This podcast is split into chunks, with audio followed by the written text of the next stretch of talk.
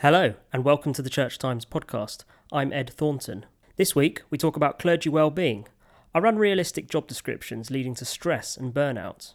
We hear about the Conservative Party conference and what the party's Christians have been up to. And we hear from the Church Times Green Health Live conference about how churches are harnessing the healing power of gardening. You can subscribe to the Church Times by visiting churchtimes.co.uk slash subscribe. First, a lack of clarity about job descriptions can cause stress and burnout among clergy. So says a new paper on clergy well-being published on Tuesday. I spoke to Madeline Davies to find out more. Yeah, so this was commissioned after a General Synod debate last year um, when Canon Simon Butler introduced a presentation all around clergy wellbeing. And what was agreed um, was that a working group would draft um, a covenant on wellbeing. This is at the General Synod. Yeah. Yep. Um, and so this is um, sort of a draft which has emerged, um, and there are a number of recommendations in there. So the group have suggested what they really want to do is start this big dialogue around clergy wellbeing, and for that to happen at parish level and also within the wider church. But they do make a number of, um, I think, six recommendations.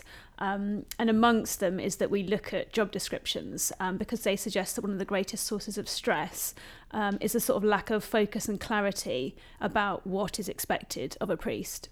Um, and they sort of talk about how some of the descriptions um, refer to kind of over challenging expectations. So, whether it's from the number of churches which people are expected to serve to, I guess, kind of expectations about what might be delivered.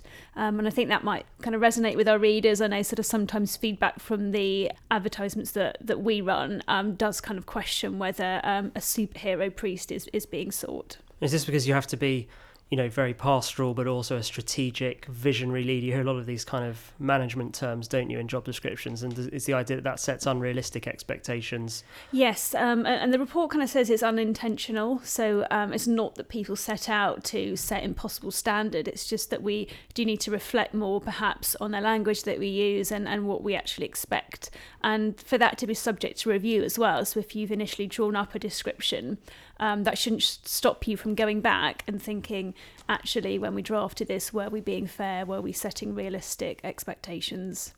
And does the report suggest that um, congregations are ever the source of, of clergy stress, that expectations there, or can it be from from higher up, from yeah, the? I think the paper sort of tries to avoid pitting clergy against laity. Um, so it talks about the fact that we all have responsibilities for clergy well-being. So the clergy have a responsibility for what they describe as self-care. Um, and then the laity have a responsibility to ensure that that is happening. So I think sort of rather than sort of pitting the two against each other, it wants this dialogue to take place and for people to take responsibility um, and share that responsibility across um, the parish church, the wider church, and, and the individual minister. I mean, the report suggests that clergy set aside time for rest, recreation, retreat, training, and study. Mm. I mean, is is there evidence that this isn't happening, or is it that just the demands of, of ministry impinge on yeah. on recreational time and, and a day off you know a simple day off. Yeah i think when you look at um, a breakdown so we do have sort of pie charts that do a breakdown of um, what an average day is taken up with. And i think the biggest chunk um, from memory was administration. And so a lot of people sort of talk about how if only someone would take some of the admin away from them much more time would be freed up to do perhaps what they went into ministry to do. Um, so I, th- I think that's that's a question for the church and accompanying the report is a theological paper by the Reverend Dr. Margaret Whipp. Yeah, I was really pleased to see this because I think sometimes a criticism that you hear of kind of central church initiatives is that there's a lack of theology underpinning it. Um, and so it's really nice to see that um, this has been commissioned alongside the report. Um, Dr. Whipp is um, originally a doctor by training. I think she specialised in oncology and palliative care, um, and then um, obviously took her her priestly training, and she has some really interesting reflections, particularly around sacrifice. Um, so, when um, studies have been done of clergy, one of the things which is um, kind of sometimes not defined is what is an appropriate level of sacrifice. We do expect um, sacrifice from clergy, but at what point does that become too much? And I know that the Experiences of Ministry project um, found that those clergy who were most at risk of burnout were kind of those who sacrificed the most and perhaps weren't able to kind of switch off um, during their time off. So I think it's really interesting that she's drilled down into in, into those questions around sacrifice, and hopefully that will be part of this bigger conversation. Um, she also talks about collective anxieties, which I think is really interesting, and perhaps the fact that the the church um, is sort of grappling with numerical decline and perhaps a decline in influence in society. And she talks about how that can lead it leave it prey to um, institutional anxiety and how that can then manifest at an individual level. Um, so I think really important that that theological work has been done and I like the fact that she talks about if we could kind of remove some of our fear of one another, perhaps between clergy and laity or amongst clergy, then that would help to dissipate that anxiety. Um, so I think that's a really important piece of work. And this draft covenant for clergy well-being is going to be considered by the College of Bishops this year, is that right? And at Synod next year. Yeah, so it'll be returning um, to Synod for um, for conversation, which I think is really important. And I think the desire is to make it an Act of Synod. I think it was originally based on the covenant that we have with the military forces, um, where perhaps there are some similar themes, um, some differences as well, but that's the kind of um, model that's been used. Detailed story on this in this week's paper, and even more on our website, churchtimes.co.uk. Next, the Prime Minister used her party conference speech on Wednesday to promise better days ahead for the country. I spoke to Hattie Williams about the speech and about what the Conservative Christian Fellowship was up to at conference. Well, it was a broadly, as you say, optimistic speech from uh, Mrs. May. It followed on from last year, which was, let's say, a less successful speech, not least because she was coughing a lot of the way through it, um, which she actually referenced to in, right at the beginning of her speech, apologising in advance because obviously she speaks at a lot of fringe events, so obviously naturally she's going to lose her voice. She started off by dancing onto the stage, which was widely mm. picked up in uh, photographs and film on social media. So one of the most perhaps unusual things was that she chose not to mention Brexit until about halfway through her speech. Uh, she focused a lot on the NHS. She talked about families, uh, diversity, basically painting a picture of a more optimistic, uh, a more exciting future for Britain. And in a way, perhaps that's been lost in the past year um, and perhaps acknowledging that there is some frustration and perhaps even a little bit of boredom with constant front page stories of you know what's going on with Brexit now. She did eventually move on to her Chequers deal, um, again saying similar things uh, to what she said before, in that um, a people's vote is not an option. Uh, this is, in her opinion, the best way forward, um, and urging not just the Conservatives, but everyone else who perhaps have lost faith in the Labour Party um, and politics, perhaps in general, um, that they should back this deal and in order to move on more than anything else. And in that way, she kind of referred back to that optimism in her in the beginning of her speech by painting a, a, a brighter picture of Britain, kind of post Brexit, post the agreement, saying basically austerity is essentially over. Let's move on and let's enjoy that post Brexit period. In last week's paper, we covered how the um, Christians on the left, formerly the Christian Socialist Movement, were very active at Labour Party conference. Um, you've been talking to the Conservative Christian Fellowship. So there was a service at St Luke's Gas Street in Birmingham um, on Sunday, wasn't there? Yeah, that's not unusual. Um, the service to start off the conference again, um, as you say, there's similar uh, groups for Labour conferences. Um, lots of charities and other faith organisations um, tend to go along to party conferences. It's a good opportunity for them to speak to the government directly and politicians about issues which um, are particularly close to their heart. Although the Conservative Christian Fellowship um, obviously aligns with party practices and policy, um, it's good for them to invite these charities along so that they can have that discussion. I spoke to Gareth Wallace and I asked him uh, about what the CCF do and what their role is at the party conference in particular. A lot of the organisations that we've hosted with, they would obviously go to all the party conferences, but we're delighted that they are coming to the Conservatives this year. I'm just about to go off this evening for a birthday celebration with Tearfund. We've got Fiona Bruce MP speaking, the Chief Executive of Tearfund, Nigel Harris speaking, mm-hmm. and I'm going to do a bit of a tribute to Sam Barker, my friend who used to work for Tearfund, who sadly passed away. He was a member of CCF. We had a couple of prayer breakfasts. We've done one on prisons, with Lord Farmer and Rory Stewart. I think Rory Stewart's a fantastic politician, really interesting to listen to, very honest about the challenges of prisons. And Langley House Trust have a very good record of providing resettlement support and reducing reoffending rates enormously. And then on the same day, we also had World Vision looking at the issue of violence against children. Harriet Baldwin, the Africa Minister, Michael Tomlinson is a Christian MP but also happens to be a parliamentary private secretary to the different department. This morning we had Emma Revie, who's the new head of the Trussell Trust. That was alongside church leaders, including the Salvation Army, and we were looking at the issue of loneliness as well as touching on food banks and, and things like that.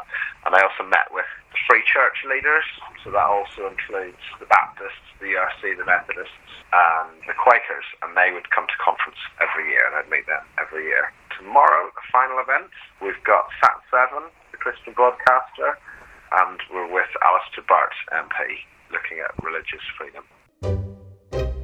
Finally, a different kind of church planting was up for debate at Lambeth Palace on Tuesday. More than 100 people from around the church gathered for the Church Times Green Health Live conference on the links between gardening and well-being. At the conference, the winners of the first ever Church Times Green Health Awards were announced. You can read about the conference and the awards in this week's paper and on our website. Here are some extracts from some fascinating talks given by experts on the links between gardening and well-being. First, we hear from Dr. Alistair Griffiths of the Royal Horticultural Society. Then, from Professor Harriet Gross, an academic psychologist at the University of Lincoln. There are about 8,000 papers now that look at gardening and mental health and well-being and show beneficial evidence. One in four adults experience, you know, at least a mental health problem. There are economic costs, yes, um, but there are also social, spiritual, mental, uh, physical, all those other impacts that are far more damaging um, in relation to uh, how we move forward. But there's lots and lots of evidence out there now that, that show that horticulture and gardening and plants can improve recovery from anxiety and depression, you improve emotional cognitive well-being, and, and improves that sort of self-awareness. And there's just a few papers here that sort of study that. Tackling obesity. So worldwide obesity has doubled in relation to uh, since 1980. 15 million global deaths in, in 2015. These are non-communicable diseases which are being created because we are re-engineering our habitat in our cities. And we have such a palette of foods that we can eat that we, we have tricky, uh, tricky in, in moderating what we're eating. It's so available. And at that resource level of use, there are challenges in relation to how we deal with that.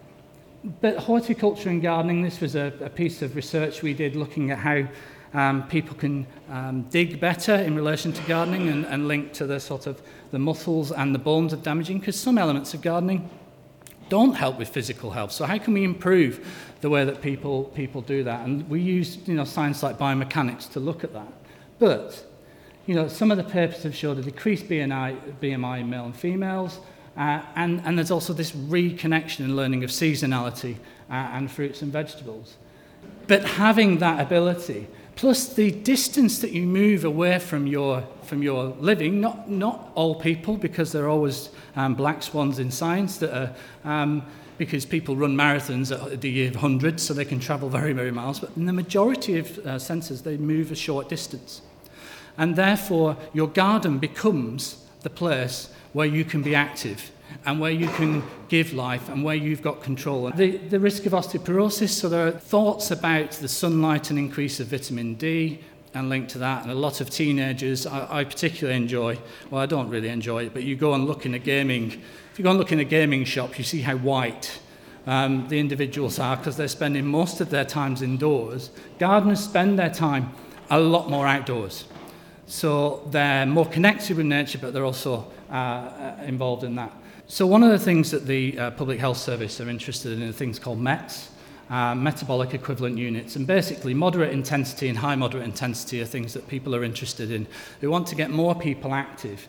And you can see, you know, watching television, you know, basically this way, the more METs you are, the, the, the sort of more activity. Watching television isn't pretty great, yet 89% of the population watch television a lot uh, in the sowing seeds um, is quite good. Digging, obviously, is, is brilliant. It's, it's, you know, and if you can care, compare that to cycling at just under 10 miles an hour, it's much better um, than doing that. So I think, you know, looking at these comparisons in relation to physical health and well-being, but I can't, you know, I, I can't stress how much the social health uh, element of, of, of gardening and how powerful it is in relation to reconnecting people across the globe and, and people connected within, within the UK. We know it's social isolation increases that prediction of people dying. Um, you know, we know that we've got an increase in aging population, and we know that we're decreasing our green space in many places. All of which, you know, horticulture and gardening and that role of plants can play a massive role within that because it does foster social interactions. We should be giving a lot more consideration to our habitats in our cities and where we are. I mean, we spend, we spend so much time and energy and effort, which is important, on saving the panda, but we don't think about ourselves. Been gardening for many years. Uh, I've created gardens wherever I've lived uh, because it's been very important to me. And that's driven the kind of thing that I'm interested in in psychology, which is what, why do things mean so much to people? What's so important about it for those people who do it? And as we've already heard, there has been a huge blossoming of research into gardening, which looks at the personal and health value of that activity and of gardens. And those two things are slightly separate. The research confirms that many different individuals and groups benefit from gardening at home or at gardening projects in the community. It clearly makes people feel good, or at least better, um, and it can help people get through very difficult periods of their lives. And of course, social and therapeutic horticulture, which is a, a whole series of therapeutic activities and a whole, if you like, movement, is based on the principle of benefit. But for me, the question is why? Why is it so beneficial? Why does it mean so much to the people who do it? So, to find out why people are interested in gardening, I've interviewed a lot of gardeners. I've mostly interviewed gardeners, which is a very select group of people who might do gardening. So, from the interviews that I've done, it's possible to distill a limited number of consistent themes which illuminate the personal psychological benefits um, for both long-standing and novice gardeners. I think we tend to talk about gardeners as though they're a sort of ready-made group, but we all grow into being a gardener. The themes encapsulate for me why gardening is so attractive and why it might actually keep people sane. And the three themes are identity, relationships, and escape. They link to other explanations for the attraction of nearby nature, uh, including uh, the well-known attention restoration theory, which was developed by American researchers Rachel and Stephen Kaplan in the 1980s. These three themes are not independent of each other, uh, but their value is in drawing out the key elements of the psychological meaning that people attach to their own gardening activities. So let's start with uh, identity. Okay, so what I've put on here is these are quotes from people who are gardeners, so you can read those while I'm talking if you're bored with what I'm saying. So, in psychological terms, identity refers to the sense of self and assumes a level of self consciousness and awareness, and it includes people's personality and their beliefs and their behaviors. So, identity is a kind of catch all term. The total identity comes from both social and interpersonal, as well as individual aspects of experience. So it's the whole experience. And individuals seek to construct and to maintain their identity, particularly because it can be threatened by change, especially life events like parenthood, illness, death, etc., those terrible things, even moving house. In the context of gardening, the garden itself is a means of expressing an individual's identity. it's a thing you can show. Doing the garden develops and supports a person's sense of self, in a sense. And personalizing a garden, making it idiosyncratic, because everybody's garden is different. I'm sure you know that. Uh, and your bit might be different from your partner's bit. Um, it provides personal and social worth, which leads to self esteem.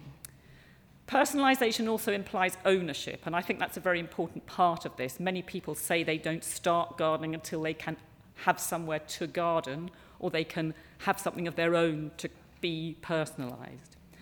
Gardeners often say also, and I'm sure some of you will know this, that they have to start from scratch or they would like to have started from scratch in their garden so that they could impose their own personality.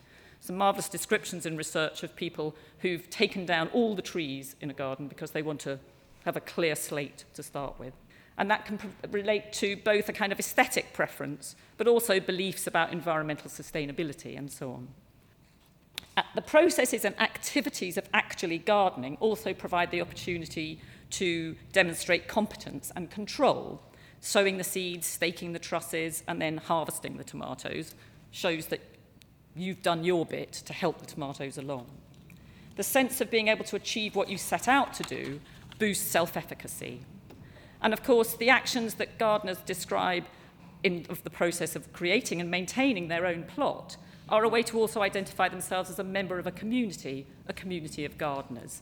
And that is also something that's important. And people have a position within that, where they're a weekend gardener, a novice gardener, or they're a keen gardener, or a specialist gardener. you, you have a, a specialist identity. And of course, gardens can express more than one person's identity, not in my garden, but uh, I know many of you. People work together to create gardens, sharing their ideas and activities, but it can be hard sometimes to get that quite right. But working together, especially as a community or a group, means that psychological benefits accrue not only from the gardening, but from managing those social relationships um, in order to achieve what you set out to do. And social relationships are integral to gardening. So you have to have a relationship with your neighbour uh, about that, rump, uh, that rampant Russian vine. Uh, you might want to share seeds and cuttings with people, or you might join a gardening club.